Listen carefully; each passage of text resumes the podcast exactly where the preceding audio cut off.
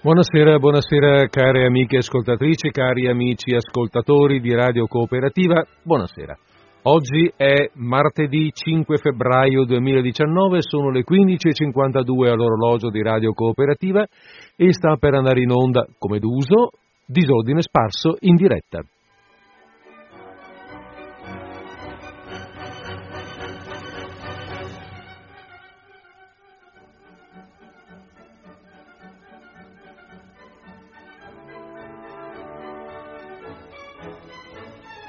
Bene, eccoci qua, pronti per mandare in onda la nostra trasmissione, pronti per la parte vocale. Sì, perché la parte strumentale, come avete sentito, è presto finita, la combiniamo con una breve sigla.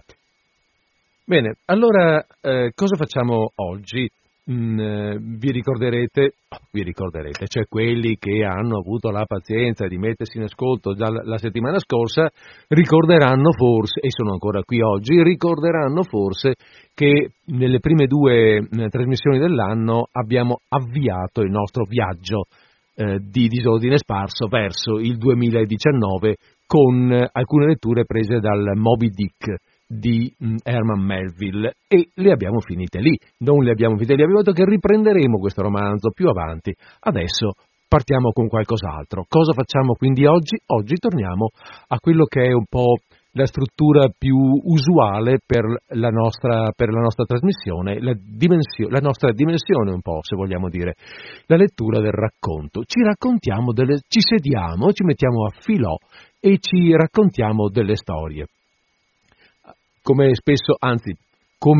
una volta all'anno accade, scelgo un autore che ormai conosciamo ed è uno dei nostri grandi preferiti, Anton Chekhov.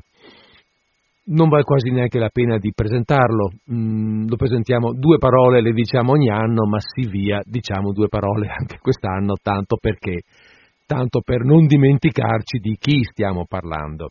Allora, Anton Chekhov, ricordiamo... Occorre che dica che è russo, è nato nel 1860, morto nel 1904, di Tisi. Viene da una famiglia modesta, il nonno era ancora servo della gleba. Si mantiene agli studi praticamente scrivendo, anzi aiuta anche la famiglia a tirare avanti quando la famiglia si trasferisce a Mosca. È medico, cioè si laurea in medicina, diventa medico e vive questa professione veramente come una missione.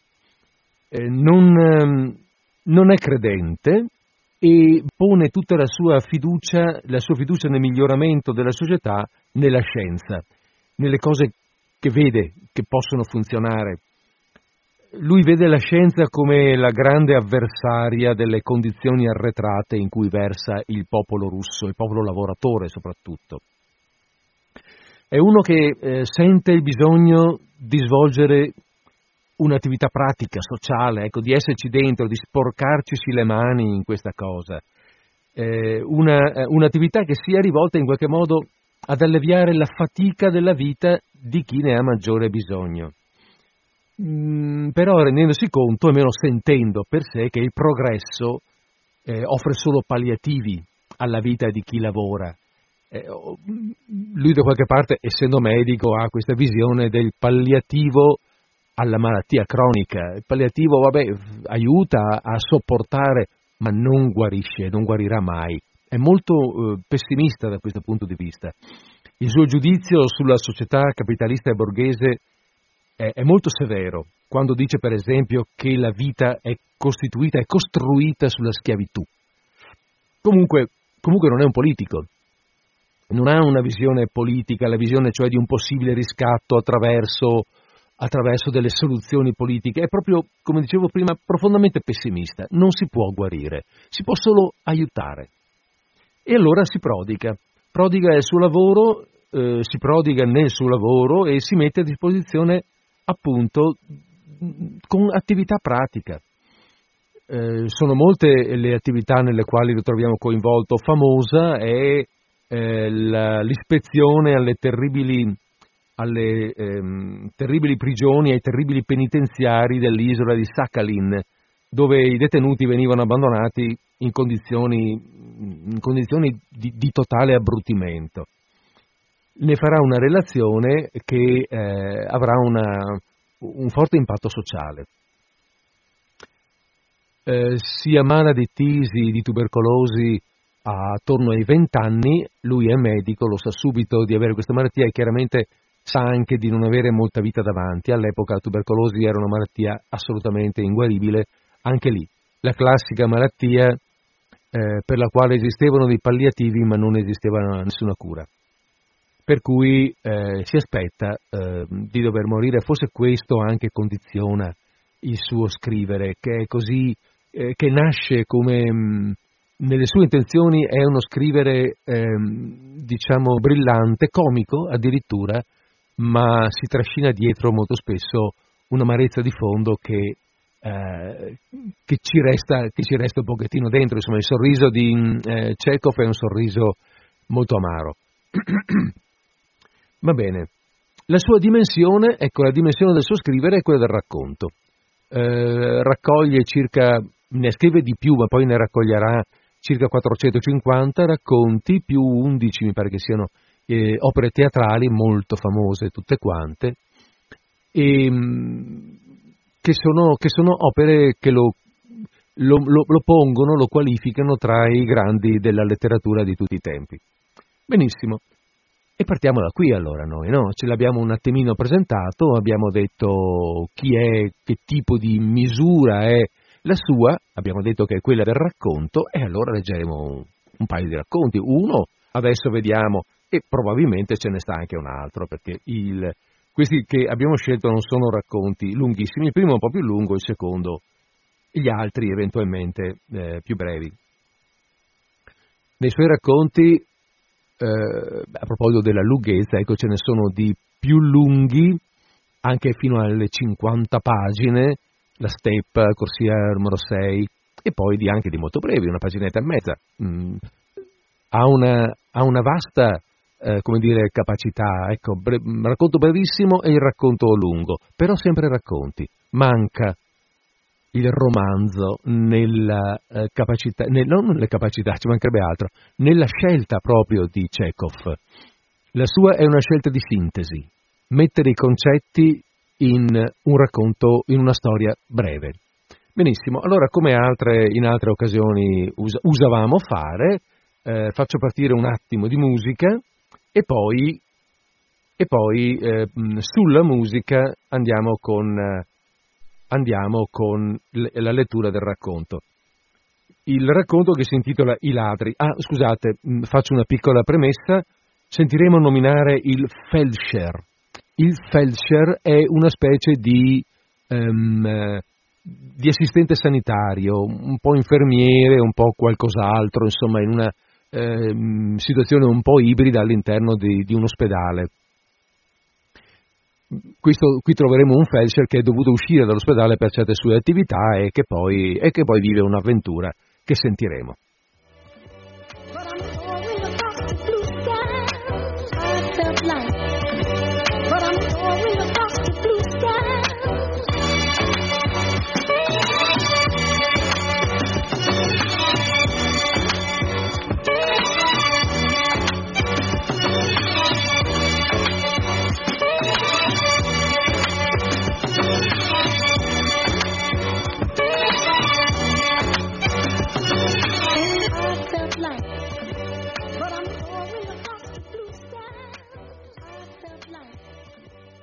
Di Anton Chekhov, I ladri.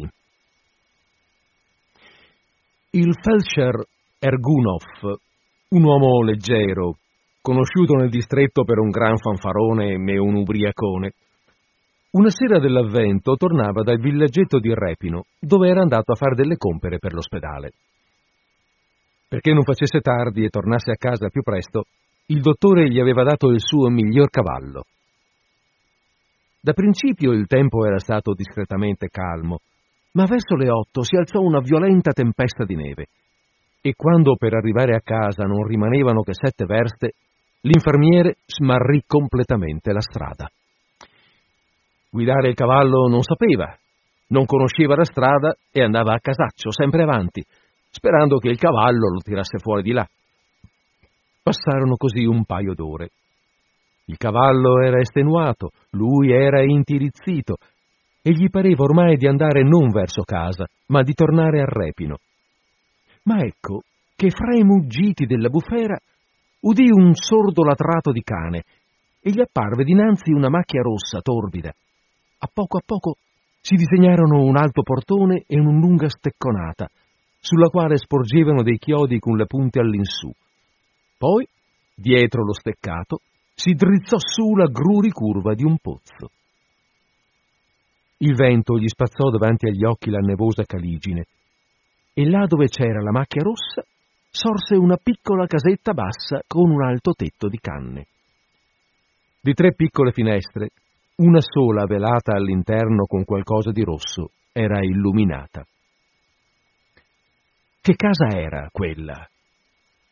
Il Fescher si ricordò che a destra della strada, a 6 o 7 verste dall'ospedale, si doveva trovare la locanda di Andrei Chirikov. Si ricordò pure che alla morte di questo Chirikov, ucciso non molto tempo prima dai postiglioni, erano rimaste la vecchia e la figlia Liubka, la quale un 2 anni addietro era venuta all'ospedale a farsi curare. La locanda non godeva di buona fama e non era senza pericolo l'arrivarci di sera tardi e per giunta con un cavallo altrui, ma non c'era nulla da fare. Il Felcher si tastò il revolver nella fondina e, tossendo deciso, picchiò col manico della frusta sul telaio di una finestra. «Ehi, c'è qualcuno qui?» gridò. «Vecchietta di Dio, lascia che entri a riscaldarmi!» Un cane nero con un roco a baiare rotolò sotto le zampe del cavallo, poi uno bianco, poi ancora uno nero, e così una decina di cani. Il Felcher adocchiò il più grosso, barandì la frusta e lo colpì con tutte le forze. Un piccolo cane dalle lunghe zampe sollevò in alto il muso aguzzo e si mise a ululare, con una vocetta sottile e penetrante. A lungo il Felcher stette a picchiare alla finestra, ma ecco che dietro lo steccato, accanto alla casa, la brina degli alberi si illuminò di rosso, il portone cigolò e comparve una figura femminile tutta imbacuccata, con una lanterna in mano. «Lascia che entri a riscaldarmi, nonna!» disse il Felcher. «Andavo all'ospedale e ho smarrito la strada. C'è un tempo che Dio ne scampi. Non aver paura, sono dei vostri, nonnetta. I nostri sono tutti in casa e gli estranei non ne abbiamo invitati», disse ruvidamente la figura. «E poi, perché picchiare senza scopo? Il portone non è chiuso». Il Felcher entrò nel cortile e si fermò presso l'entrata della casa. «Ordina al tuo garzone, nonnetta, di portar dentro il mio cavallo. Io non sono la nonnetta». Effettivamente essa non era vecchia. Mentre spegneva la lanterna, la luce le illuminò il volto e il Felcher vide 2 ciglia nere e riconobbe Liubka. «Che garzoni ci possono essere a quest'ora?» essa proferì entrando in casa.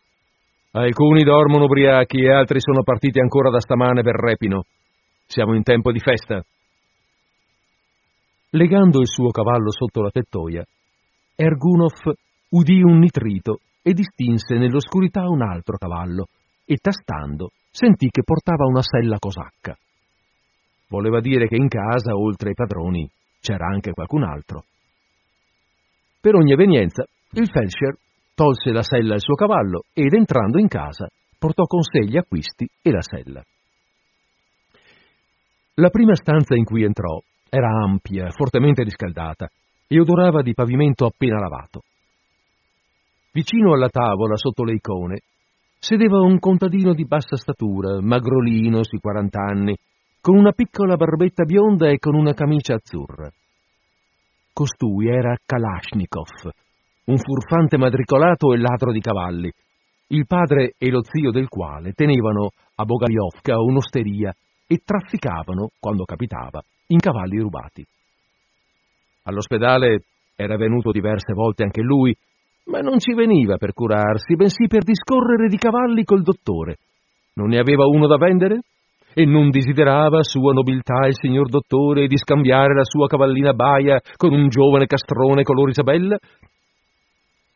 Ora aveva la testa impomatata e all'orecchio gli brillava un anello d'argento e nell'insieme aveva un'aria di festa. Accigliato, col labbro inferiore pendente, guardava attentamente in un grosso libro squinternato con vignette. Steso sul pavimento accanto alla stufa, giaceva un altro contadino. Il suo viso, le spalle e il petto erano coperti da una pelliccia corta, probabilmente dormiva. Accanto ai suoi stivali nuovi, dai tacchi ferrati luccicanti, nereggiavano due pozze formate dalla neve che si era sciolta. Vedendo l'infermiere, Kalashnikov lo salutò. «Sì, c'è un tempaccio», disse Ergunov, fregandosi con le palme e i ginocchi intirizziti. «La neve mi si è ammonticchiata sul collo, sono tutto bagnato come uno straccio. Anche il mio revolver mi pare che...» Egli estrasse la rivoltella, la esaminò da tutte le parti e la ripose nella fondina. Ma la rivoltella non fece alcuna impressione. Il contadino seguitò a guardare nel libro. «Sì, un tempaccio. Ho smarrito la strada e senza i cani di qui poteva essere la morte. Sarebbe stata una bella storia. Ma dove sono le padrone?» «La vecchia è andata a Repino e la ragazza sta preparando la cena», rispose Kalashnikov. Seguì un silenzio. Il felcer, tremando e gemendo, si soffiava sulle mani e si raggricciava tutto, facendo mostra di essere intirizzito ed esausto. Si udivano i cani latrare nel cortile incessantemente. Cominciava a essere noioso. «Sei anche tu di Bogaljovka, eh?» domandò il felcer in tono severo al contadino. «Sì, di Bogaljovka».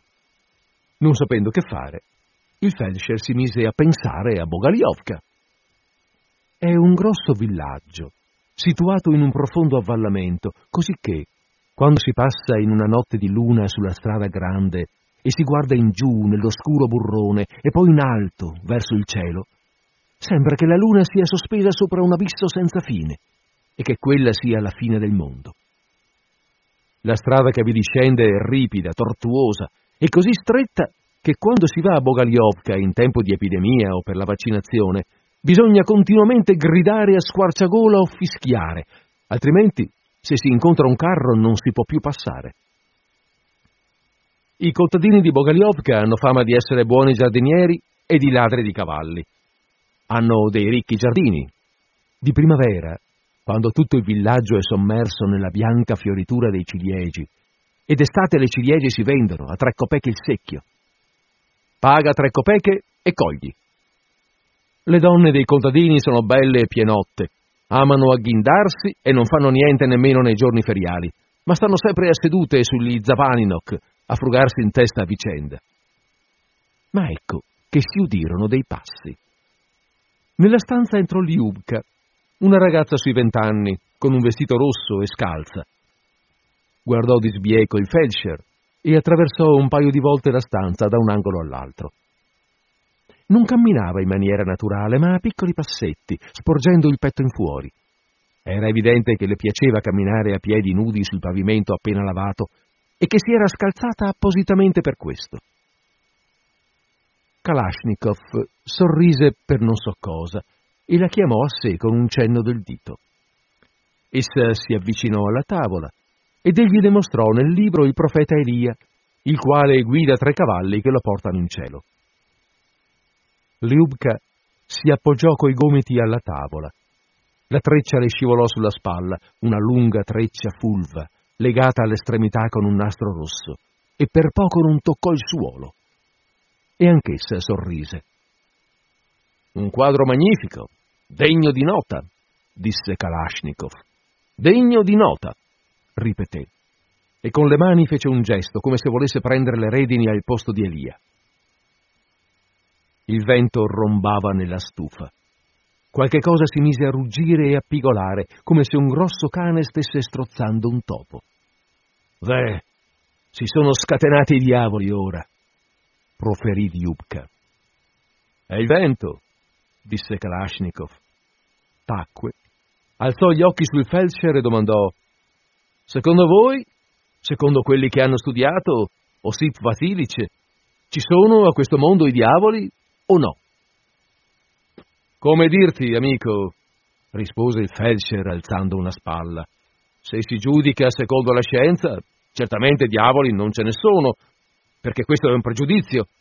Ma se si ragiona alla buona, come facciamo ora noi due, dei diavoli ce ne sono, a dirla in breve. Nella mia vita ne ho passato di ogni sorta. Dopo gli studi fui nominato Feldscher militare in un reggimento di dragoni e, si capisce, sono stato in guerra. Ho una medaglia e una decorazione della Croce Rossa. Ma dopo il trattato di Santo Stefano sono tornato in Russia e sono entrato nello Zemstvo. E per questa mia vita così movimentata posso dire di aver visto tante cose che un altro non se le sognerebbe nemmeno. Mi è accaduto di vedere anche dei diavoli, cioè non dei diavoli con le corna e con la coda, queste sono bubbole, ma propriamente parlando qualcosa del genere. Dove? Domandò Kalashnikov. In diversi luoghi, non c'è bisogno di andare lontano. L'anno passato, non voglio nominarlo di sera, lo incontrai qui, nei pressi del cortile. Andavo, mi ricordo, andavo a Golicino, ci andavo a vaccinare. Si sa, avevo come sempre una vettura leggera, un cavallo e gli arnesi necessari. Oltre a ciò avevo con me l'orologio e altre cose, sicché andando stavo in guardia che non mi capitasse qualche guaio, non si sa mai. Sono forse pochi in giro i vagabondi di ogni sorta? Arrivo presso il valloncello della Serpe, che sia maledetto, incomincio la discesa e tutto a un tratto ecco avanzarsi un tale. Capelli neri, occhi neri e tutta la faccia come affumicata. Si avvicina il cavallo e lo prende senz'altro per la redine sinistra. Ferma!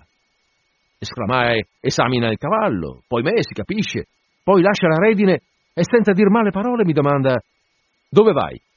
E intanto mostra i denti e gli occhi cattivi. Ah, penso, buffone che sei, vado a vaccinare, gli dico, ma a te che importa?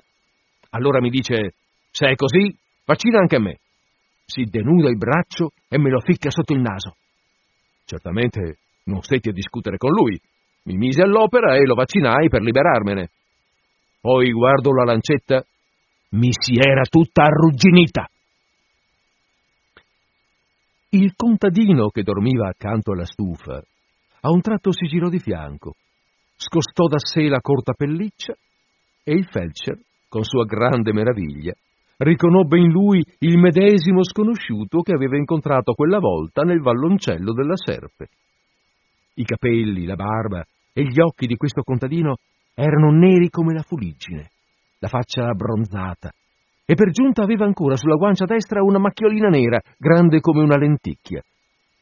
Egli guardò ironicamente il Feldscher e disse: «Presi la redine di sinistra, questo è vero? Ma quanto alla vaccinazione tu inventi, signor mio, e anzi di vaccino non ne abbiamo nemmeno parlato». Il Feldscher si turbò. «Io non parlo di te», disse, «se sei coricato, stacci». Il bruno contadino non era mai venuto all'ospedale e il Feldscher non sapeva chi fosse e donde venisse, e ora, guardandolo, concluse che doveva essere uno zigano.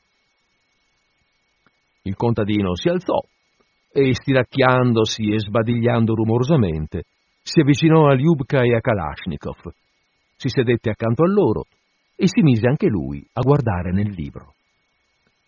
Sulla sua faccia assonnata si dipinse un senso di intenerimento e di invidia.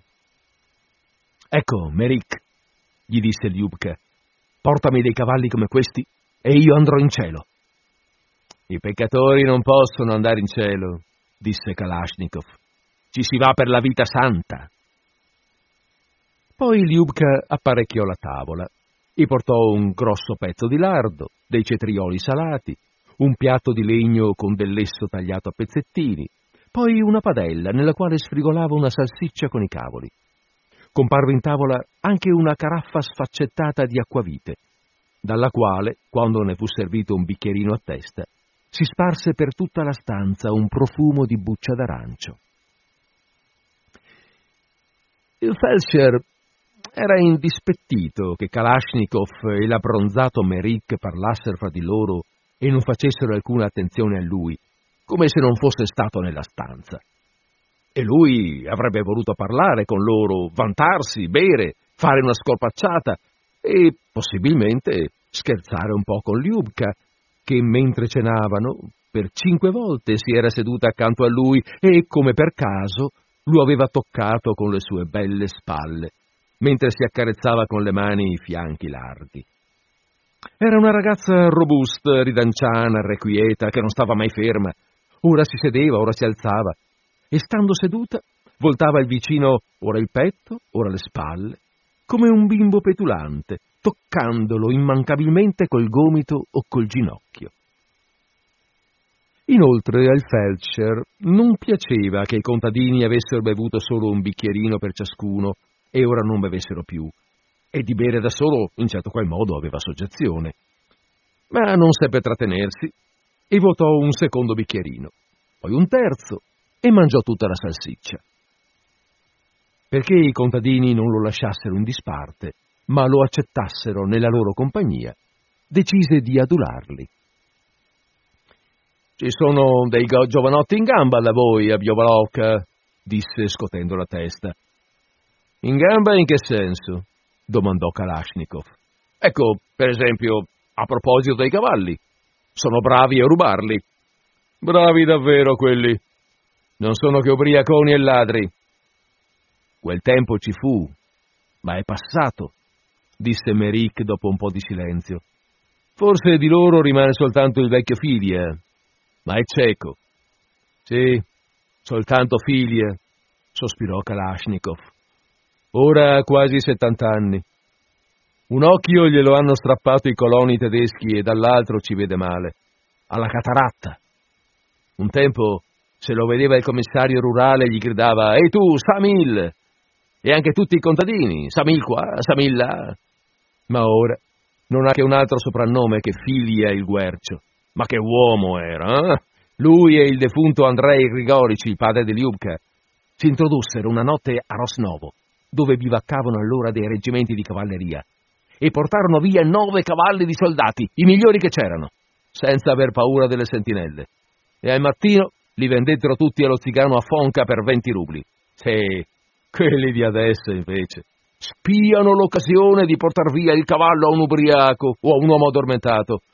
Non hanno timor di Dio, e all'ubriaco gli portano via anche le scarpe, e poi si fanno piccini e vanno via col cavallo a 200 verste, e poi alla fiera mercanteggiano come giudei, finché il commissario non li pesca, i balordi. Ah, non c'è più gioco, ma è una vergogna. Gentuccia da nulla, non c'è che dire». «E Merrick?» domandò Lyubka. «Merrick non è dei nostri», disse Kalashnikov. «Lui è di Kharkov, di Misirich.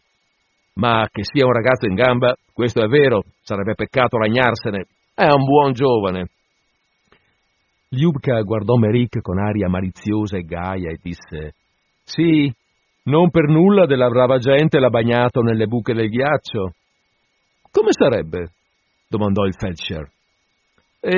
Così», disse Merrick sorridendo. «Filia aveva portato via 3 cavalli ai fittavoli di Samoloyevka. Di quelli sospettarono di me. Di fittavoli a Samoloyevka ce ne sono in tutto 10, e con gli operai arriveranno a 30 persone, tutti molocane. Ecco che uno di essi mi dice alla fiera: «Vieni, Merrick, a vedere i nuovi cavalli che abbiamo portato dal mercato». La cosa, si capisce, mi interessa, e vado da loro. Ma essi, quanti ce n'erano? Una trentina. Mi legarono le braccia dietro la schiena e mi portarono al fiume. «Ti mostreremo i cavalli», dicono. Un buco nel ghiaccio era già pronto, ne fecero un altro, lì accanto, a una sascen circa. Poi, capite, presero una corda e me la passarono a nodo scorsoio sotto le ascelle, e all'altro capo legarono un bastone ricurvo che potesse passare da un buco all'altro. Ebbene, passarono il bastone attraverso i buchi e si misero a tirare. E io, come mi trovavo in pelliccia e stivali, patatrac nel buco, ed essi stavano intorno a spingermi, chi col piede, chi con l'accetta. Poi mi fecero passare sotto il ghiaccio e mi tirarono fuori dall'altro buco. Lyubka sussultò e si raggricciò tutta. Da principio il gelo mi bruciò, continuò Merik, ma quando mi tirarono fuori non ne potevo più. Mi coricai sulla neve e i molocane mi stavano attorno e mi picchiavano coi bastoni sui ginocchi e sui gomiti. Un male tremendo.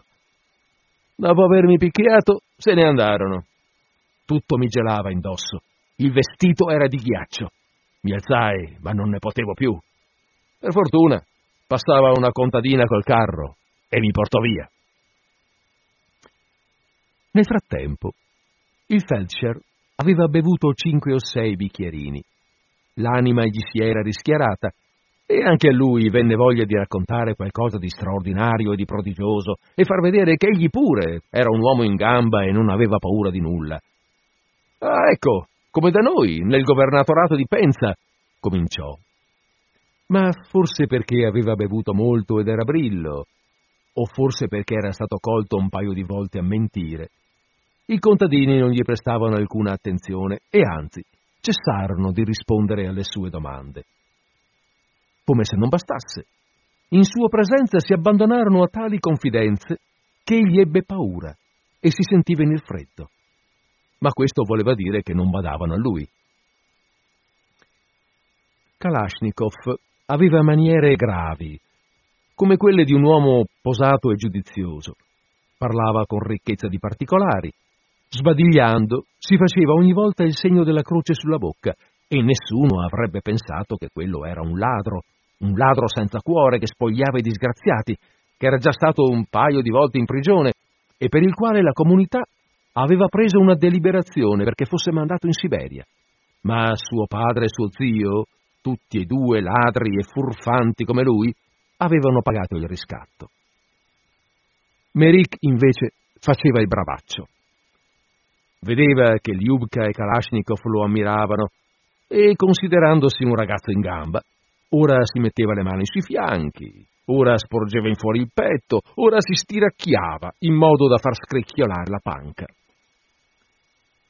Dopo cena, Kalashnikov, senza alzarsi, pregò volto all'icona e strinse la mano a Merik. Questi pregò anche lui e strinse la mano a Kalashnikov.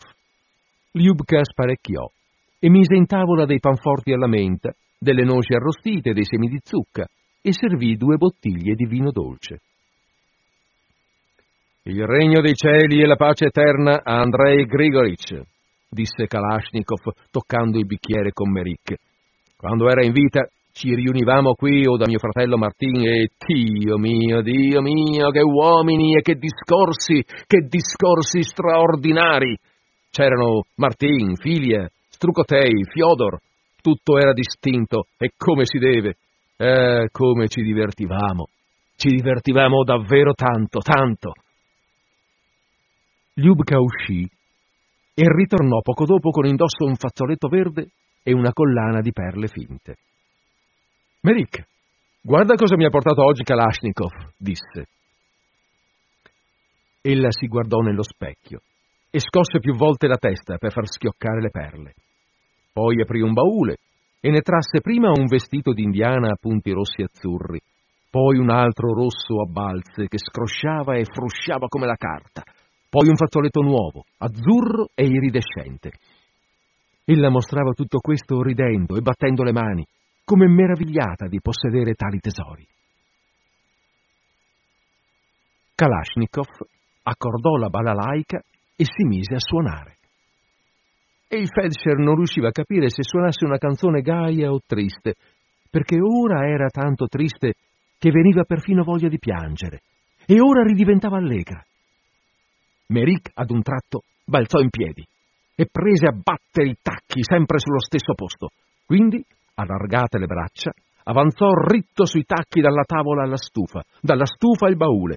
Poi, come punto, diede un balzo e fece risuonare in aria i tacchi ferrati e si diede a ballare, ora accoccolandosi e ora drizzandosi. Lyubka, levando in aria tutte e due le braccia, lanciò un grido acuto e si mise a ballare seguendolo. Da principio avanzò di fianco, con aria perfida, come se volesse avvicinarsi furtivamente a qualcuno e colpirlo alle spalle. Batté rapidamente i talloni come faceva Merik coi tacchi, poi si mise a girare come una trottola e si accoccolò, e la sua gonna rossa si gonfiò a campana. Guardandola con uno sguardo cattivo e mostrando i denti, Merrick si lanciò verso di lei, accoccolandosi e drizzandosi, come se la volesse annientare coi suoi terribili piedi, ma ella balzò su, gettò all'indietro la testa e, agitando le braccia come un grande uccello, le ali, sfiorando appena il pavimento, si mosse attraverso la stanza. «Ah, che fuoco questa ragazza!» pensò il Feldscher, sedendosi sul baule e di là guardando la danza. «Che ardore! Darle tutto quello che hai sarebbe ancora poco!» Ed egli rimpianse di essere un Feldscher e non un semplice contadino, perché aveva indosso una giacchetta e una catenella d'orologio con la chiave dorata e non una camicia azzurra con una cintura di corda. Allora avrebbe potuto cantare arditamente, ballare, bere e cingere Ljubka con tutte e due le braccia, come faceva Merrick. I bruschi colpi di tacco, le grida e le urla facevano tintinnare le stoviglie dell'armadio e oscillare la fiamma della candela. Il filo della collana si ruppe e le perle si sparpagliarono per tutto il pavimento.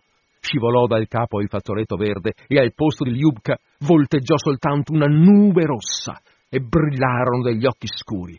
E pareva che a Merrick, da un momento all'altro, si dovessero staccare le braccia e le gambe. Ma ecco che Merrick picchiò i piedi per l'ultima volta e si fermò, come inchiodato. Estenuata, respirando appena, Ljubka si chinò sul petto di lui e vi si strinse come contro una colonna. Ma egli la abbracciò e, guardandola negli occhi, le disse tenero e carezzevole, come celiando: «Vedrai, verrò a sapere dove la tua vecchia ha nascosto i denari e la ucciderò. E a te taglierò la gola con un coltellino e poi darò fuoco alla locanda. La gente penserà che siate perite nell'incendio. E io, coi vostri denari, me ne andrò nel Kuban e là guiderò mandre di cavalli e alleverò delle pecore». Ljubka non rispose. Lo guardò soltanto come una colpevole e domandò: «Merrick, si sta bene nel Kuban?»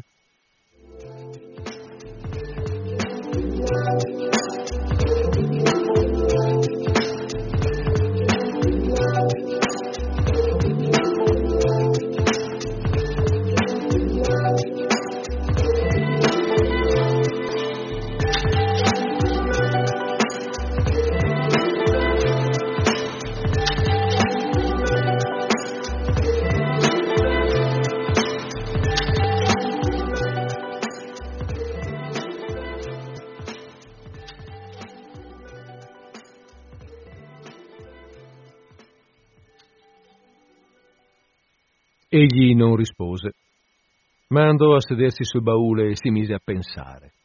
Certamente sognava il Kuban. «Però è tempo che me ne vada», disse Kalashnikov alzandosi. «Figlia deve già aspettare. Addio, Ljubka». Il Feldscher uscì nel cortile a guardare che Kalashnikov non se ne andasse col suo cavallo. La tempesta di neve continuava ancora. Delle nuvole bianche, aggrappandosi con le loro lunghe code alle erbacce e ai cespugli, volteggiavano nel cortile, e di là dallo steccato nei campi, dei giganti avvolti in bianchi lenzuoli con ampie maniche si aggiravano, cadevano e si rialzavano di nuovo per mulinare le braccia e battersi. E il vento! Che vento! Le betulle e i ciliegi spogli, non potendo sopportare le sue rudi carezze, si curvavano verso terra e piangevano: «Mio Dio! Per qual peccato ci hai incatenati alla terra e non ci lasci andare in libertà?» «Prrr!» disse duramente Kalashnikov montando a cavallo. Un battente del portone era aperto e lì accanto si era ammucchiato un alto cumulo di neve. «Allora, andiamo!» gridò Kalashnikov. Il piccolo cavalluccio dalle corte zampe avanzò, affondando nel cumulo fino al ventre. Kalashnikov divenne bianco di neve e scomparve ben presto dietro il portone, insieme col suo cavallo. Quando il Feldscher tornò nella stanza, Ljubka, carponi sul pavimento, raccoglieva le perle. Merrick non c'era Bella ragazza, pensava il Felice, coricandosi sulla panca e mettendosi sotto il capo la corta pelliccia. Se non ci fosse Merich! Lyubka lo provocava, strisciando sul pavimento accanto alla panca, ed egli pensò che se non ci fosse stato Merich si sarebbe certamente alzato e l'avrebbe abbracciata, e poi il resto si sarebbe visto. Veramente, ella era ancora una ragazzina, ma che fosse onesta era dubbio, e poi, se anche lo fosse stata, metteva forse conto di far cerimonie in quell'antro di briganti? Lyubka raccolse le perle ed uscì. La candela era alla fine e la fiamma già lambiva la carta del candeliere. Il Feldscher si pose vicino alla rivoltella e i fiammiferi e spense la candela. Il lumino davanti all'icona vacillava così forte da far male agli occhi. Delle chiazze danzavano sul soffitto, sul pavimento e sull'armadio, e in mezzo ad esse appariva la figura di Lyubka, ben piantata, col petto colmo. Ora girava come una trottola, ora ansava, estenuata dalla danza. Se i diavoli si portassero via questo Merich, pensò. Il lumino ammiccò un'ultima volta, crepitò e si spense. Qualcuno, forse Merich, entrò nella stanza e si sedette sulla panca. Egli tirò una boccata dalla pipa e per un istante gli si illuminò una guancia bruna con una macchiolina nera. A causa del fumo ripugnante, il Feldscher si sentì pizzicare la gola. «Che lurido tabacco hai, sia maledetto!» disse il Feldscher. «Fa perfino venir la nausea!» «Io mescolo il tabacco coi fiori d'avena», rispose Merich dopo un po' di silenzio. «È meglio per i polmoni». Egli fumò un poco, sputò e uscì di nuovo. Passata una mezz'ora, nell'andito a un tratto brillò un lume. Comparve Merich in pelliccia corta e col berretto, poi Lyubka con una candela in mano. «Resta, Merich», disse Lyubka con voce supplichevole. «No, Lyubka, non mi trattenere». «Ascoltami, Merich», disse Lyubka, e la sua voce divenne tenera e dolce. «Io so che tu troverai il denaro di mia madre, che ucciderai lei e me, che andrai nel Kuban e amerai altre ragazze, ma che Dio ti accompagni. Io ti domando una cosa sola, cuor mio. Resta!»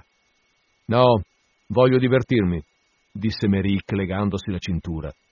«Ma tu non hai niente per divertirti. Sei arrivato a piedi, con che te ne andrai?» Merich si chinò verso Lyubka e le sussurrò qualche cosa all'orecchio. Ella guardò la porta e si mise a ridere fra le lacrime. «Lui dorme, quel diavolo gonfio», disse. Merich l'abbracciò, la baciò forte e uscì fuori. Il Feldscher si ficcò in tasca il revolver, saltò su in fretta e gli corse dietro. «Lasciami passare», disse a Lyubka, che avendo chiuso rapidamente a catenaccio la porta dell'andito si era fermata sulla soglia. «Lasciami, perché ti fermi qui?» «Perché vuoi andare fuori?» «Vado a dare un'occhiata al mio cavallo». Lyubka lo guardò di sotto in su, astuta e carezzevole. «Che bisogno hai di guardarlo?» «Guarda me», disse. Poi si chinò per toccare col dito la chiavetta dorata appesa alla sua catenella. «Lasciami passare, se no quello se ne va col mio cavallo», disse il Feldscher. «Lasciami, diavolo!» gridò, battendole rabbiosamente sulla spalla, e con tutte le sue forze la spinse col petto per allontanarla dalla porta, ma quella si era saldamente aggrappata al catenaccio e pareva di ferro. «Lasciami!» gridò spossato. «Se ne va, ti dico!» «Dove? Non se ne andrà!» Respirando affannosamente e accarezzandosi la spalla che le faceva male, ella lo guardò di nuovo di sotto in su, arrossì e si mise a ridere. «Non andartene, cuor mio», disse, «mi annoio a star sola». Il Feldscher la guardò negli occhi, rifletté e la abbracciò. Ella non fece resistenza. «Via, non fare scherzi, lasciami passare», pregò. Essa taceva. «Ho sentito», egli disse, «che poco fa tu dicevi a Merich di amarlo». «O che vuol dire? Il mio pensiero sa chi io amo». Di nuovo toccò col dito la chiavetta e disse piano: Dammi questo. Il feldscher staccò la chiavetta e gliela diede. Essa ad un tratto allungò il collo, tese l'orecchio e fece un viso serio. E al feldscher il suo sguardo parve freddo e malizioso. Egli si ricordò del cavallo e scostatala ormai facilmente corse in cortile. Sotto la tettoia un maiale mezzo addormentato grugniva con pigra cadenza e una mucca picchiava con le corna. Il feldscher accese un fiammifero e scorse il maiale, la mucchia e i cani, che da tutte le parti gli si precipitarono addosso avendo visto la luce, ma del cavallo nessuna traccia. Gridando e minacciando i cani con le braccia, inciampando contro i mucchi di neve e affondandovi, corse fuori del portone e si mise a scrutare le tenebre. Egli tendeva lo sguardo, ma vedeva soltanto la neve turbinare e i suoi fiocchi formare nettamente diverse figure. Ora sorgeva dalle tenebre la maschera ridente e bianca di un morto, ora passava al galoppo un cavallo bianco con una mattona vestita di mussolina, ora volava sopra la sua testa uno stormo bianco di cigni. Tremante di collera e di freddo, non sapendo che fare, il feldscher sparò delle revolverate contro i cani senza colpirne alcuno. Poi rientrò precipitosamente in casa. Mentre entrava nell'andito, udì distintamente qualcuno scivolare fuori dalla stanza sbattendo la porta. La stanza era buia. Il feldscher spinse la porta, chiusa.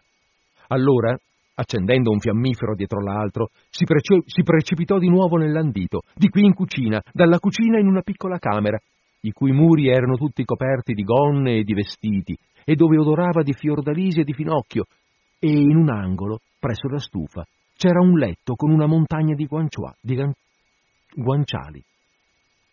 Lì probabilmente dormiva la vecchia madre di Lyubka. Di là passò in un'altra camera, piccola anch'essa, e qui vide Lyubka. Essa giaceva su di un baule, coperta da una trapunta variopinta composta di piccoli pezzi di indiana cuciti insieme, e faceva finta di dormire. Sopra il suo capezzale ardeva un lumino. «Dov'è il mio cavallo?» domandò il feldscher. Lyubka non si mosse. «Dov'è il mio cavallo, ti domando?» ripeté il feldscher ancora più ruvidamente, strappandole la trapunta di dosso. «Te lo domando, diavolessa!» gridò. Essa saltò su, si mise in ginocchio e, tenendosi con una mano la camicia, mentre con l'altra cercava di afferrare la coperta, si strinse contro il muro. Guardava il feldscher con ripugnanza, con spavento, e i suoi occhi, come quelli di un animale preso, seguivano astutamente ogni minimo movimento di lui. «Dimmi dov'è il mio cavallo, se no ti faccio rendere l'anima!» gridò il feldscher. «Scostati, schifoso!» essa gridò con voce rauca.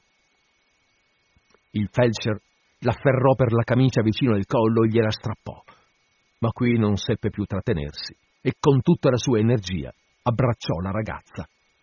Ma essa, sbuffando di rabbia, sgusciò dalla sua stretta e, liberato un braccio, l'altro si era impigliato nella camicia strappata, lo colpì col pugno sulla sommità della testa. Per il dolore gli si intorbidò la mente. Egli sentì negli orecchi un tintinnio e un ronzio e indietreggiò, ma in quel momento ricevette un altro colpo, questa volta sulla tempia. Traballando e aggrappandosi agli stipiti per non cadere, egli si trascinò nella stanza dove si trovavano le cose sue e si coricò sulla panca. Poi, dopo essere rimasto coricato un po' di tempo, cavò di tasca la scatola dei fiammiferi e si mise ad accendere un fiammifero dopo l'altro, senza alcuna necessità. Ne accendeva uno, ci soffiava sopra e lo buttava sotto la tavola, e così, sino a che non furono finiti tutti i fiammiferi. Intanto, fuori dalla finestra l'aria cominciò a farsi azzurrina, i galli presero a cantare, ma a Ergunov la testa continuava a far male, e negli orecchi egli sentiva un frastuono, come si trovasse sotto un ponte della ferrovia e udisse passare il treno sopra il suo capo. In qualche modo si mise la corta pelliccia e il berretto. La sella e i fagotti con le compere non li trovò più. La fondina era vuota. Non per nulla qualcuno era sgusciato fuori dalla stanza, quando poco prima egli era rientrato dal cortile.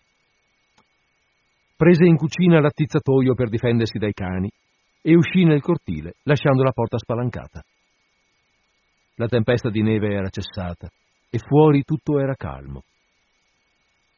Quando uscì dal portone, la campagna candida pareva morta e non c'era un uccello nel cielo mattutino. Da tutte e due le parti della strada e lontano all'orizzonte azzurreggiava un boschetto.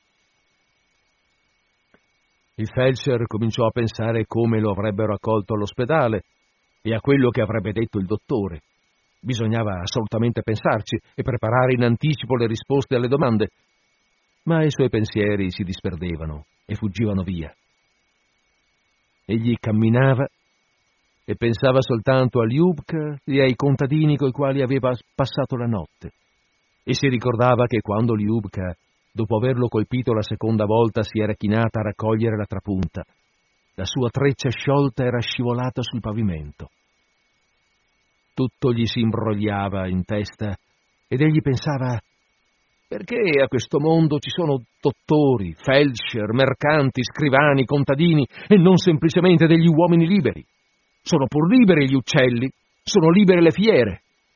Merik è libero e non hanno paura né bisogno di alcuno.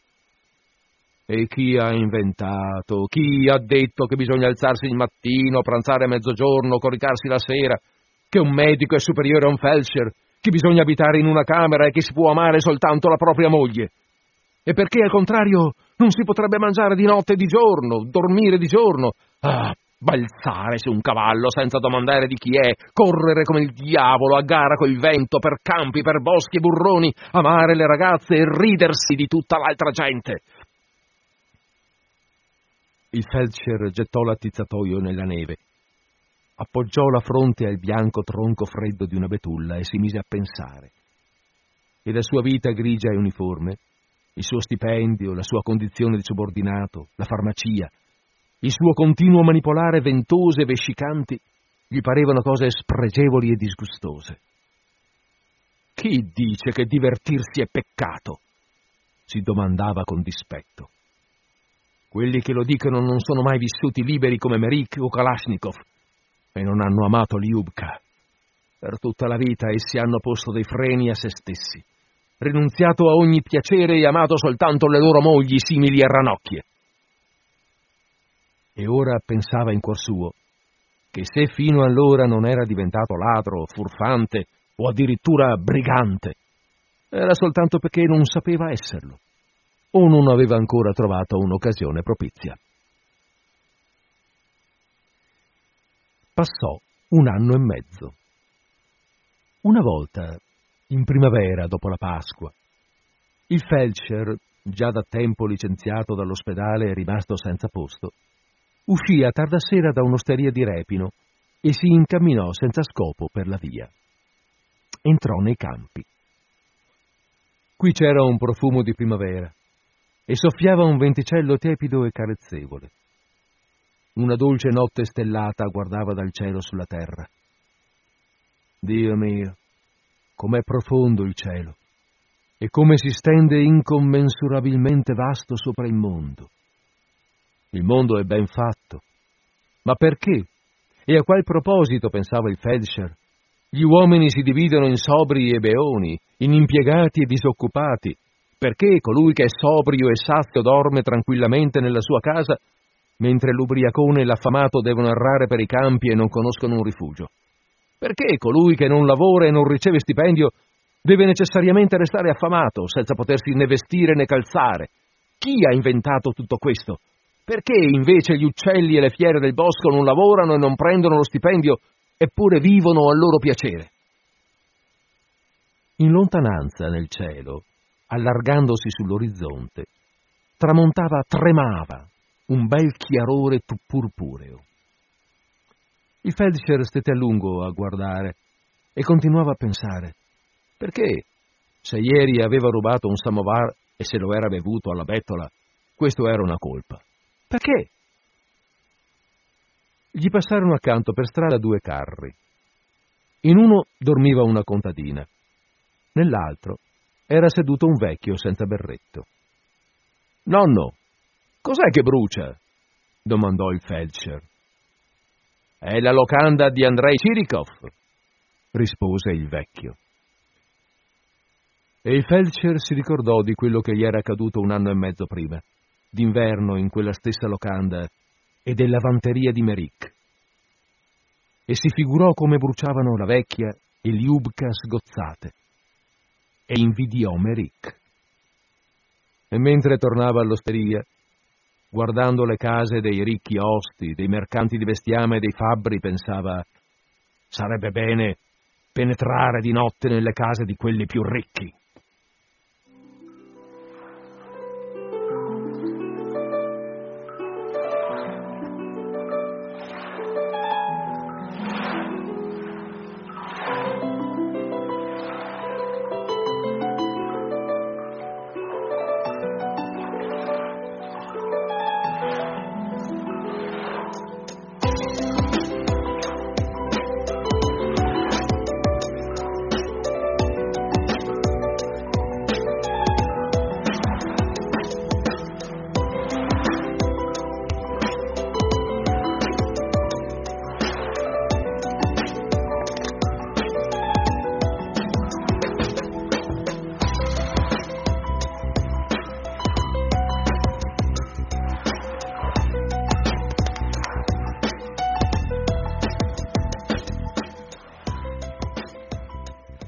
Ecco, questo era il racconto I ladri di Anton Chekhov, un racconto molto russo, effettivamente. D'altra parte, tutto è ambientato in Russia, i racconti di Chekhov sono racconti di un russo, ma anche ambientati in Russia.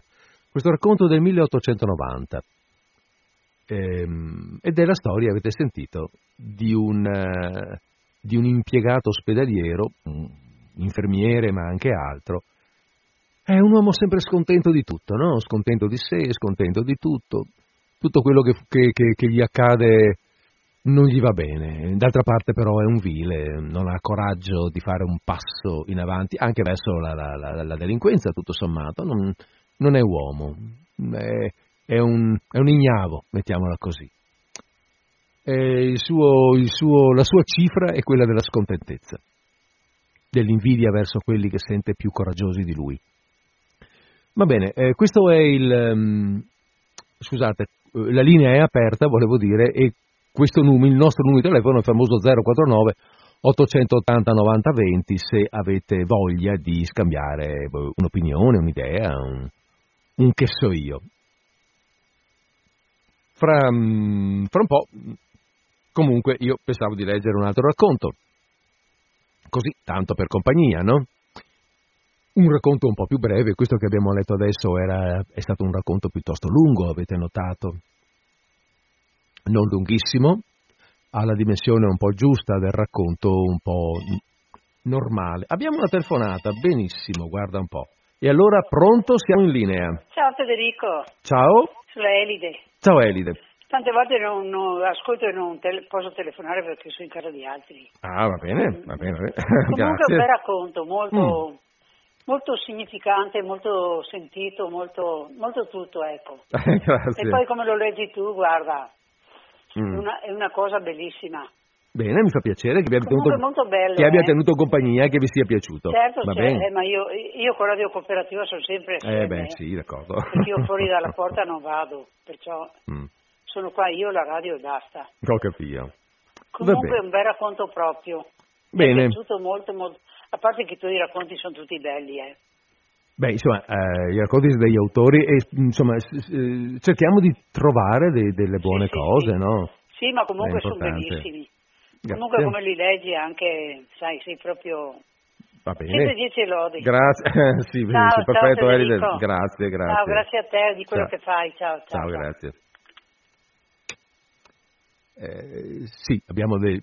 Oddio, ci sono degli autori con i quali si va tutti abbastanza sul sicuro, diciamo, però certo non sempre, qualche volta bisogna scartare, leggere, dire no, questo va bene, questo non andrebbe. Abbiamo un'altra telefonata, bene, allora eccoci qua, pronto, siamo in linea. Pronto. Parla Giuseppe da Cadone. Buongiorno Giuseppe. Ciao Federico. Sì. Complimenti. Grazie. Complimenti. Mi piace Mi piace il racconto. Bene, fa piacere. Mi è piaciuto il racconto, veramente, l'ho ascoltato volentieri. Mi appassiona, ma anche perché chi lo legge lo sa leggere, per questo vuol dire che c'è anche timbri di voci diversi. E veramente complimenti. Grazie. Il prossimo racconto che leggi cos'è? Oggi lo dedichiamo a Chekhov, per cui è un racconto più breve, un po' più brillantino. Questo qui è un po' drammatico, no? Quello che abbiamo appena letto, sì. Anche se c'è quell'immagine, a me piaceva molto, posso dirti così, tanto visto che siamo al telefono, un motivo per cui l'ho scelto, a parte l'atmosfera strana, questi personaggi un po' particolari, è quella scena del ballo che c'è in mezzo, che è proprio quel classico ballo da cosacco.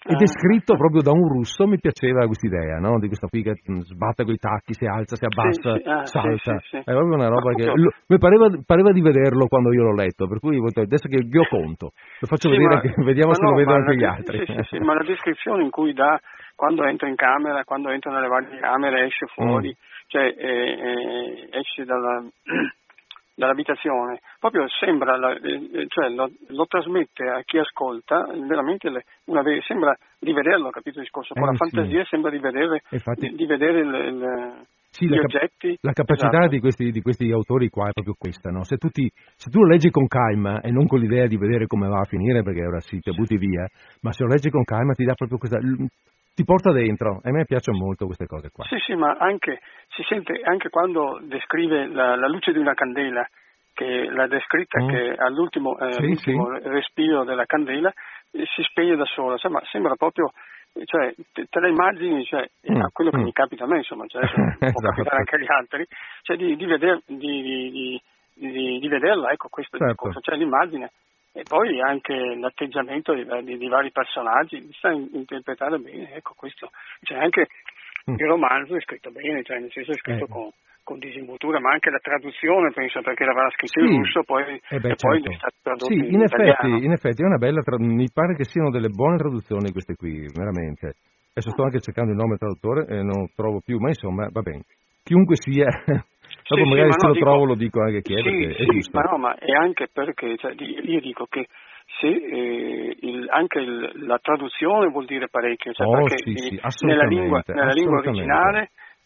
originale ha un aspetto, invece nella lingua, un'altra lingua può avere un altro aspetto, deve saper tradurre l'aspetto che dice la lingua vera, insomma, la lingua originale. I suoni sono importantissimi, e purtroppo i suoni li perdi chiaramente perché devi tradurre, e quindi devi trovare qualcosa che in qualche modo renda quello che l'autore ha trasmesso, e non è facile. Per me tradurre è un lavoro, secondo me, raffinatissimo. Sì, perché tradurre un romanzo è complicato, ma non è una lettera commerciale, capito? Chiaro, mi riferisco proprio a questo. Tradurre letteratura, intendo, è una cosa raffinata, ecco. Bisogna saperlo, anche bisogna saperla tradurre. Assolutamente. Nel senso che uno può anche sapere la lingua, però evidentemente le emozioni che danno la frase lo deve trasmettere anche nella nuova lingua, ecco. Certo. Bene. Ma anche chi sa leggere è bravo, capito? Questo vuol dire chi legge il romanzo dà il timbro di voce adeguato, evidentemente ti ascolta, lo percepisce in maniera proprio bella, appassionata. Ecco. Bisogna impegnarsi anche in questo. Ma è una dote, insomma, è una dote. Bisogna anche saper fare, saper leggere, ecco, questo discorso. Non leggere come un libro, come un giornale, ecco questo. Anche questo no, certo. Esatto. Va bene, allora ti ringrazio, ti faccio i migliori complimenti e ci sentiamo a proposito degli audiolibri con calma. Va bene, ok. Perché ci siamo promessi, insomma, ok. Va bene, grazie. Ci sentiamo, ciao. Grazie, ciao. Ciao. Bene, Arco. Mi spiace, c'era una telefonata e ho sbagliato, ho fatto cadere la linea involontariamente. Aspetto ancora allora qualche secondo per vedere se voglio richiamare la persona che stava chiamando prima. Nel frattempo vi dico che se facciamo in tempo, eccola qua la chiamata. Pronto, siamo in linea. Buonasera a lei. Buonasera. Sono Anna di Vicenza. Buonasera Anna. E ascoltando il racconto sembrava quasi qualche situazione dei fratelli Karamazov. Non quando incontrano sì, non conosce il romanzo Fratelli Karamazov? No. È interessantissimo e piuttosto cupo. Sì. Però è la storia di una famiglia di 3 fratelli, tra cui uno è illegittimo ed è il perno poi di tutto il romanzo. È una persona cattiva, diciamo cattiva. E la situazione è quando è con la donna nell'osteria, diciamo. Sì. Assomiglia molto alla situazione proprio dei fratelli Karamazov, quando incontrano Maria, che diventa la protagonista di questo romanzo, e le occhiate, il modo di trattare, la situazione, assomiglia moltissimo, tanto che io all'inizio non ho ascoltato, proprio dall'inizio, ho detto probabilmente è Dostoevskij. E invece era Chekhov, c'è la differenza, sicuramente, perché Dostoevskij è sempre cupo e letale, mentre Chekhov ha anche dell'ironia. Assolutamente. Nella presentazione anche dei personaggi. Mi è piaciuto tantissimo perché io questo racconto non l'avevo mai letto, non è che sappia tutto di Chekhov, però quello che ho letto è... D'altra parte sono 450 i racconti di Chekhov, per cui... Appunto. Ecco, non ha attinenze per esempio con Guerra e Pace? No. Di Tolstoj? Non credo. No, sono situazioni diverse, ma nello stesso periodo però.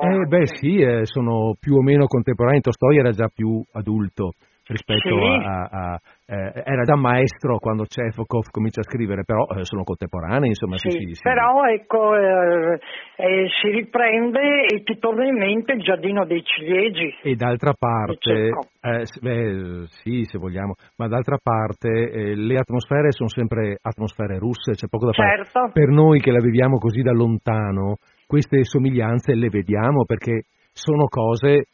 magari per loro poteva sembrare logiche, no? Ambientate lì, però per noi vediamo un'ambientazione che è sempre quella, è la Russia della fine dell'Ottocento, primi Novecento, e molto spesso di campagna. Diciamo che leggendo questo racconto, sentendolo leggere, perché la bellezza di tutta la questione è proprio ascoltare una persona che legga bene e che imprime un sentimento che tu non senti se leggi da solo. Qui c'è tutta una lunga storia dietro, a me piace questo discorso. Ma io le faccio i complimenti perché mi piace le impressioni che dà ai racconti, alle varie situazioni, quindi vuol dire che la persona è addentro anche alla questione. Se posso dare un'opinione, anche un piccolo consiglio in fondo, no? Per apprezzare di più, a volte, per carità, ognuno ha il suo modo, ma apprezzare di più un testo scritto bene, leggere con tanta calma, fare come se si leggesse ad alta voce, quasi muovere le labbra leggendo, questo ti aiuta a leggere con calma e ad apprezzare, perché a volte noi leggiamo rapidamente per vedere come va a finire la frase, la riga, la pagina, e buttiamo via invece delle belle cose. Ecco, così. Questo come consiglio generale, mi permetto. Io leggo moltissimo, però non leggo il romanzo, non lo leggo mai dall'inizio. Leggo la fine. La fine. In qualsiasi situazione. E poi ritorno alle prime pagine. Ho capito. Ognuno anche quando prendi in mano un giornale, ognuno ha il suo metodo. Il giornale, per esempio il giornale di Vicenza, io vado nelle pagine della cultura, vado in fondo alle pagine, poi mi rivolgo alle prime pagine, alle pagine cittadine, le pagine d'Italia, quelle dell'estero. Ho capito. È un mio modo di leggere. Leggo moltissimo però, perché leggere un libro è sempre ascoltare la voce di un'altra persona. Certo, infatti. E puoi anche discutere con questa persona e riflettere soprattutto. Confrontarsi. Allora la ringrazio. Bene, grazie. E le faccio i miei complimenti perché sa leggere bene. Per quanto valga la mia opinione. Comunque, voglio dire, io leggo. Ecco, leggo per chi c'è e suono al racconto. Va bene, grazie. Arrivederci a lei, buonasera. Anna. Grazie, buonasera. Sì, per quanto valga, ma d'altra parte io leggo per chi mi ascolta gradisce e sono contento, al di là della qualità critica dell'ascoltatore. Benissimo, allora però adesso io andrei avanti, no? Perché vorrei leggervi un altro racconto. Ne avevo previsti un paio che però durano una ventina di minuti, temo che non faremmo in tempo, non ci mettiamo a fare le corse. Allora, siccome ne prendo uno che dura poco, sarà un 5 minuti, quindi ho anche il tempo di dire due parole.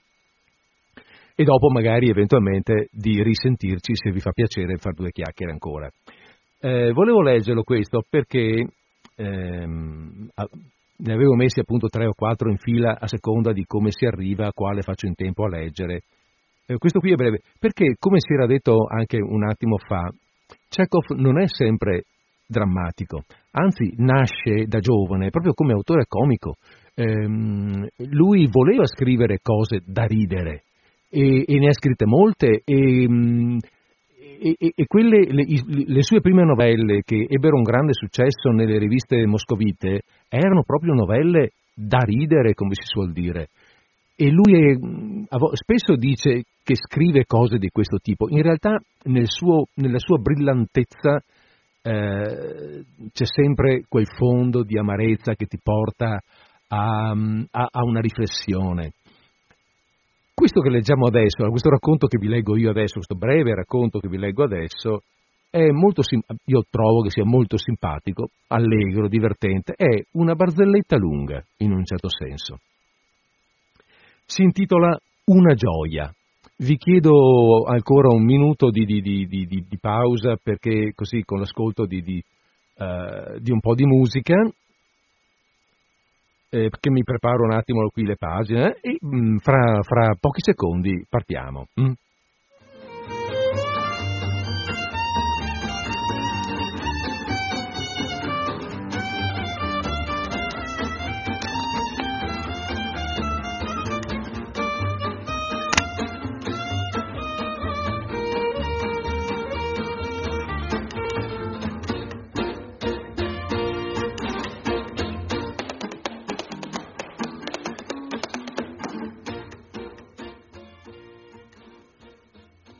Di Anton Chekhov, Una gioia. Era mezzanotte. Mitya Kuldarov, eccitato e scarruffato, si precipitò in casa dei genitori e in fretta percorse tutte le stanze. I genitori già si stavano coricando. La sorella era a letto e finiva di leggere l'ultima pagina di un romanzo. I fratelli, studenti del ginnasio, dormivano. «Da dove vieni?» si meravigliarono i genitori. «Che ti è successo?»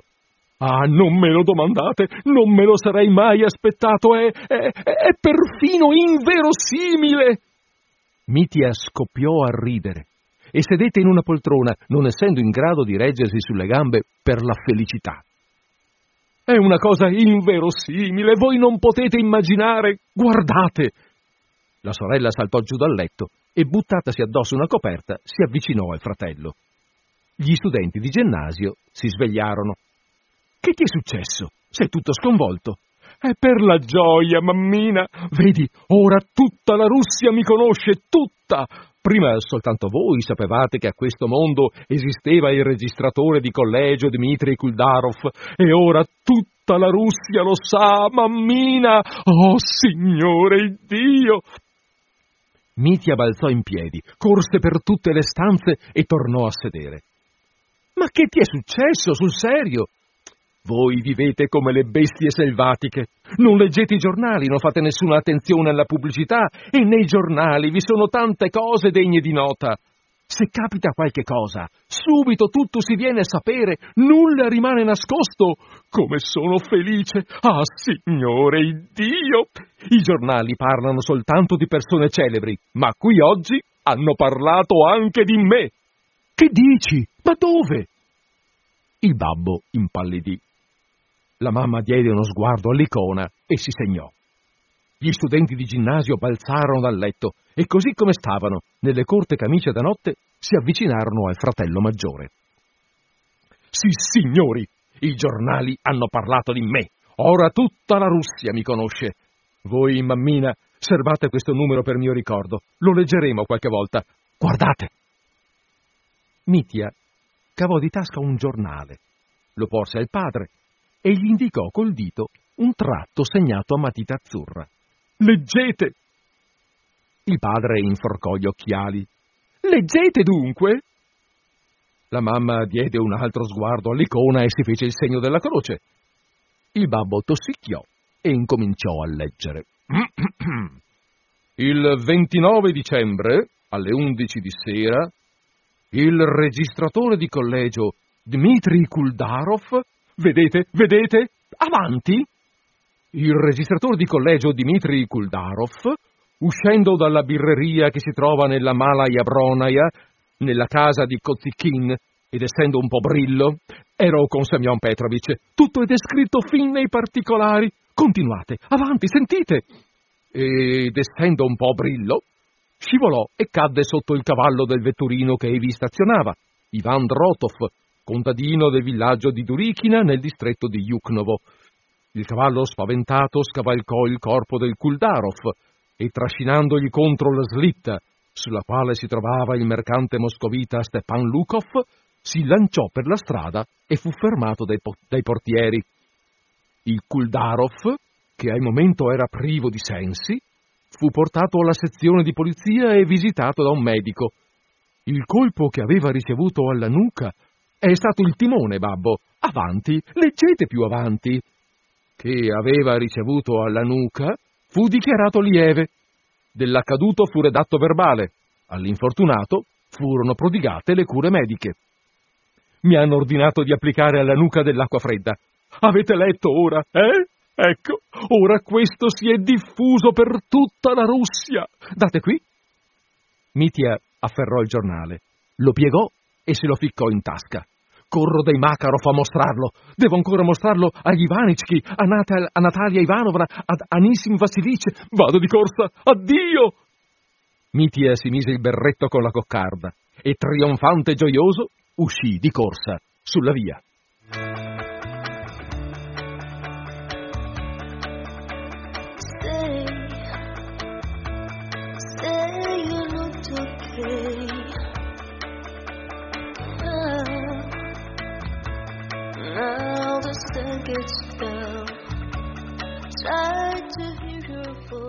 Ecco, allora abbiamo visto che Chekhov scrive anche barzellette in fondo, no? Perché questo, riapro la linea allo 049 880 90 20, perché questa è una barzelletta, è una storia, è una storiella, è veramente un raccontino puramente di puro divertimento, una battuta, uno scherzo, un gioco, chiamatela come volete.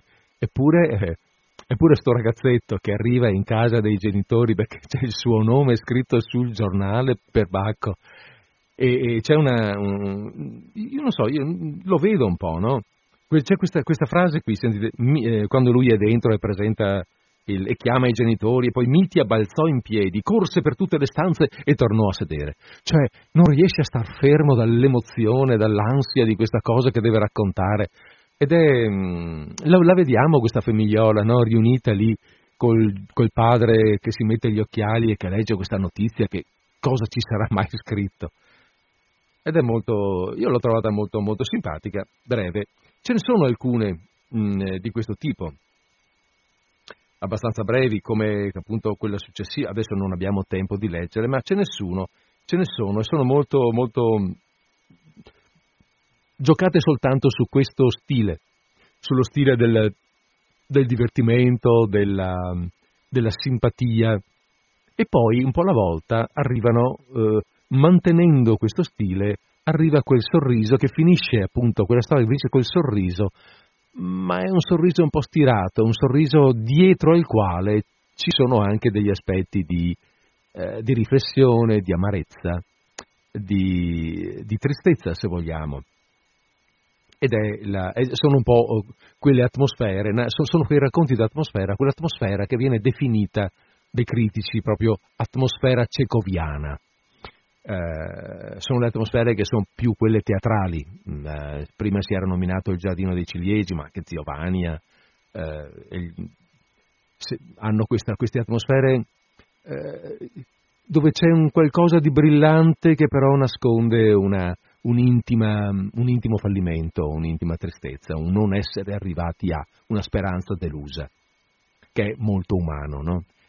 E che sono un po', se vogliamo, visto quello che abbiamo detto in apertura, parlando del nostro autore, sono proprio rappresentative dell'anima di questo autore che vede attorno a sé un mondo difficile, un mondo dove la gente vive una vita difficile, lui guarda soprattutto al popolo, lo vede che lui da borghese, perché poi alla fine lui è un medico, vive la sua vita borghese, ma si avvicina molto al popolo, lavora negli ospedali, fa costruire degli ospedali, dei punti di ospedali veri e propri, insomma, dei punti di cura nei villaggi, lui stesso li visita. Cioè è uno che vede la vita difficile della gente che lavora e soprattutto si dice a se stesso, non c'è speranza.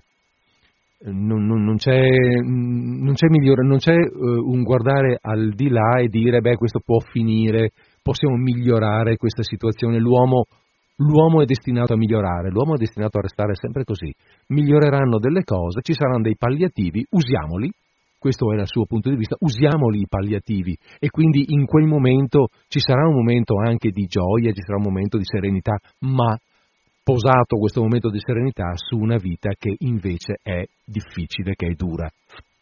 C'è una sua frase, che adesso chissà se riesco a trovarla, ma che quando mi capita di prendere... Eccola qua, l'ho trovata.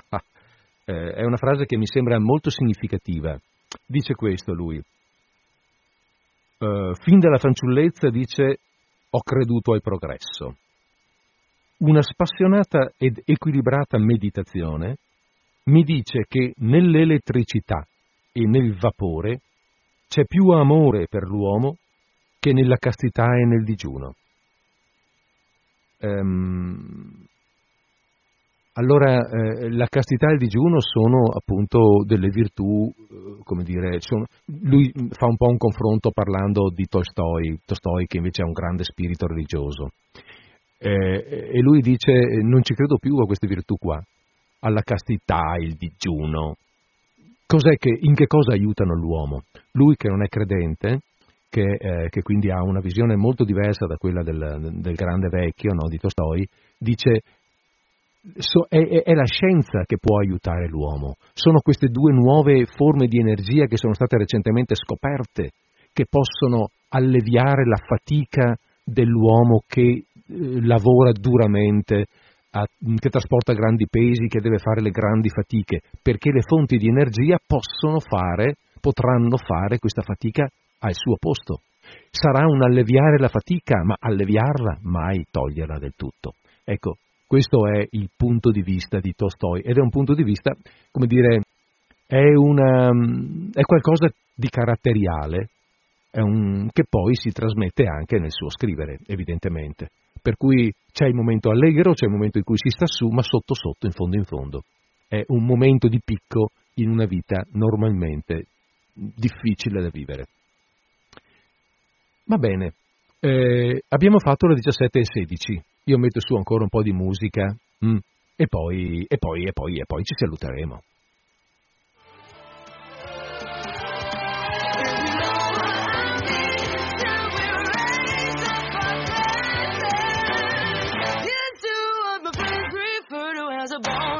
We're talking crazy over broad and his shoulders are plenty wide enough to lean on. And upstairs he's got it going on around. He's an American dream man.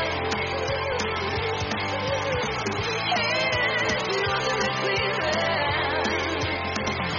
Oh, he's the American dream man. Whoa.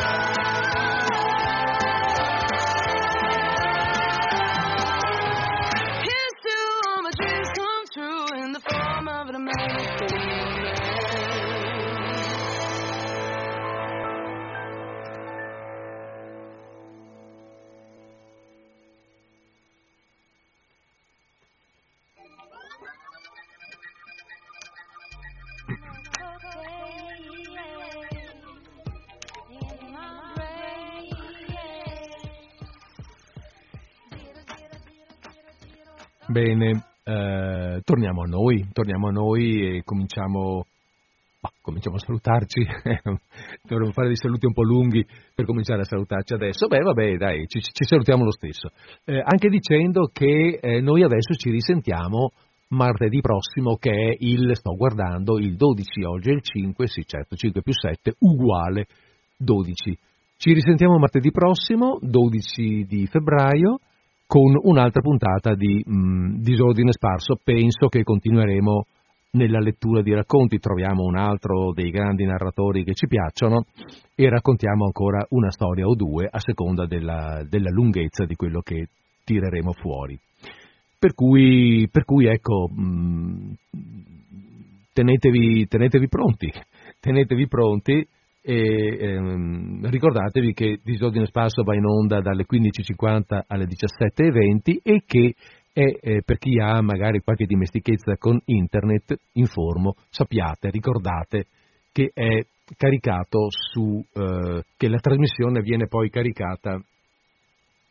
Scusate, stavo vedendo qui che la trasmissione viene poi caricata sul podcast della radio, quindi nel sito internet della radio www.radiocooperativa.org c'è l'icona, il link dei podcast, ricercandolo poi lì Disordine Sparso, cioè fra le altre trasmissioni che sono su podcast c'è anche la nostra, per chi volesse ascoltarla o potesse, insomma, in altri momenti.